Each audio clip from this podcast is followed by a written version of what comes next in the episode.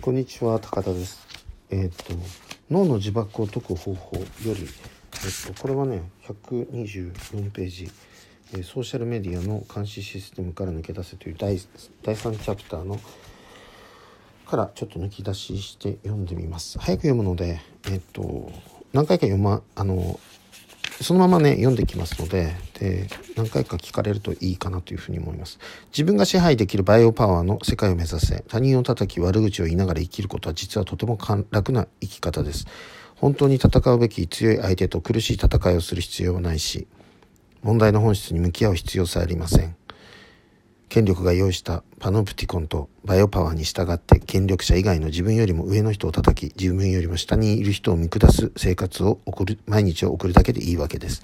私は人種差別と戦ったアメリカの作家アメリバカラの得奴隷の鎖自慢を思い起こします。奴隷は奴隷の境遇に慣れすぎると、驚いたことに自分の足をつないでいる鎖の自慢を始める。どちらの鎖が光っていて重そうで高価かなどと。そして鎖につながれていない自由人を嘲笑さえする。だが奴隷たちをつないでいるのは実は同じ鎖に過ぎない。そして奴隷はどこまでも奴隷に過ぎない。鎖自慢に興じながら生涯を閉じることができれば、これは幸せです。しかしそれは奴隷の幸せです。ではそれ以外にどのような生き方があるのか。それは自分で生み出したバイオパワーに従って生きる生き方です。例を挙げれば11歳になる私の息子がやっているようなことです。ある夏休みにコンピュータープログラムを習った私の息子は自分でソーシャルゲームを作り、そのゲームで遊ぶということを毎日繰り返しています。自分でプログラミングしたゲームですから、何がどう展開するかということは知り尽くしているはずで、私には自分がプログラムしたゲームで遊ぶという感覚がどうしてもわかりません。どうにもわかりません。しかし息子は飽きもせず取り組んで、対戦キャラクターにやられたりするとギャーと声を上げて悔しがっています。自分が用意した罠に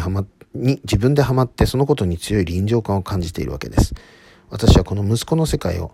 自分が生んだバイオパワーに自分だけが従う究極の世界と捉えています。自分が生み出したバイオパワーに従うというのは、いわばその人自身が神になるということです。言い換えれば何もかも自分だけで引き受け、その代わりに他人が用意したバイオパワーのことは感知しないし、従いもしないという生き方なのです。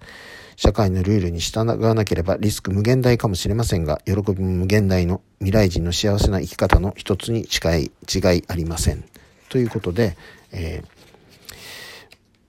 究極のコミュニティということで、一人ぼっちの世界ということをここではお話をしています。自分が神であって、自分が王様であるということですね。で、そのために小さなメディアに移ったりだとか、ないしはそのエフィカシーを上げていくということ、そのバイオパワーから逃れるという意味も今のね、ことですね。そして自分で調べて自分で考えるということが非常に必要だということを、お話をされています。で、ここでもお話をしているのは、自分がやりたいことが見えるというのはどういうことかということは、言語化された、メディアとかのね、情報を読むときも、ね、意見は聞かずに現象だけを読みましょう。私たちに重要なことは現象を見て、そして自分の胸に落とし、内側から発せられる自分の声に耳を傾けることです。すると自分が何を望み、何をやりたいかということがよりよく見えるようになり、それを知ることが自由への貴重な第一歩になります。